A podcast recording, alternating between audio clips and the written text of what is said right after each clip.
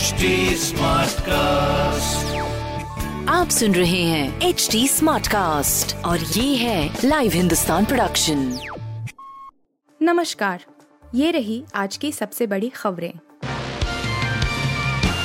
राहुल गांधी का इशारा अशोक गहलोत को छोड़ना होगा सीएम पद बोले उदयपुर में किया था वादा। कांग्रेस में अध्यक्ष पद के चुनाव और उम्मीदवारी की चर्चाओं के बीच राहुल गांधी ने अशोक गहलोत को लेकर बड़ा संकेत दिया है।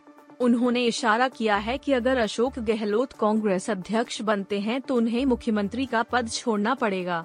केरल में राहुल गांधी ने वन मन वन पोस्ट का समर्थन करते हुए कहा, हमने उदयपुर में जो वादा किया था, उसे निभाया जाएगा। बता दें कि ऐसा मान जा आ रहा है कि अध्यक्ष पद के लिए अशोक गहलोत गांधी परिवार की पहली पसंद हैं। हिजाब बैन पर एससी ने सुरक्षित रखा फैसला। विवाद में फ़ी की साजिश का हुआ ज़िक्र। कर्नाटक हाई कोर्ट की ओर से शिक्षण संस्थानों में हिजाब पर बैन के फैसले को चुनौती देने वाली याचिकाओं पर सुप्रीम कोर्ट ने फैसला सुरक्षित रख लिया है। अदालत ने 10 दिनों तक इस मामले में मैराथन सुनवाई की है और अब फैसला सुरक्षित रखा है। जस्टिस हेमंत गुप्ता और सुधांशु धूलिया की बेंच ने इस केस की लगातार सुनवाई की है और इस दौरान दोनों पक्षों की दलीलों को सुना है। आज एक बार फिर से इस मामले में दोनों पक्षों के बीच जोरदार बहस देखने को मिली और अतिवादी संगठन पीएफआई का भी ज़िक्र सामने आया है। करप्शन पर चीन ने दिखाई सख्ती पूर्व न्याय मंत्री को दी मौत की सजा।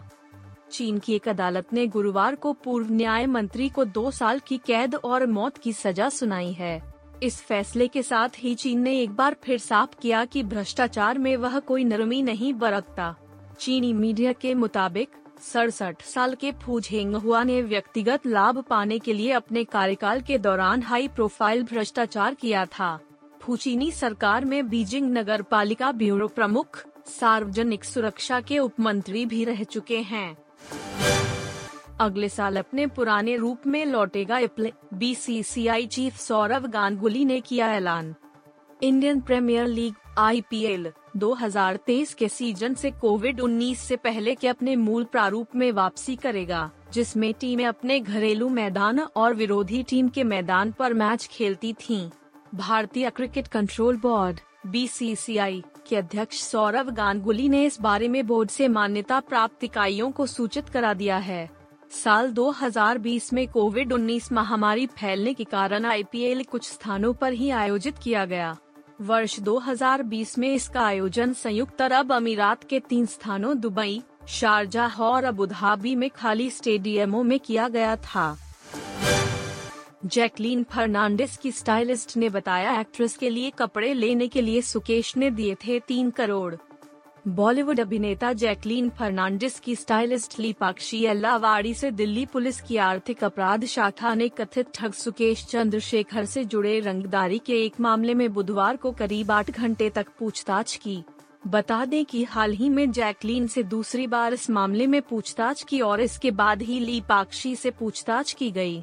पूछताछ के दौरान लीपाक्षी ने ये माना है कि वह जैकैलीन और सुकेश के रिलेशनशिप के बारे में जानती थी सुकेश ने लीपाक्षी से बात की थी और जानने की कोशिश की थी कि जैकलीन किस तरह के ब्रांड के कपड़े पहनती हैं ताकि वह उसे इम्प्रेस कर सकें।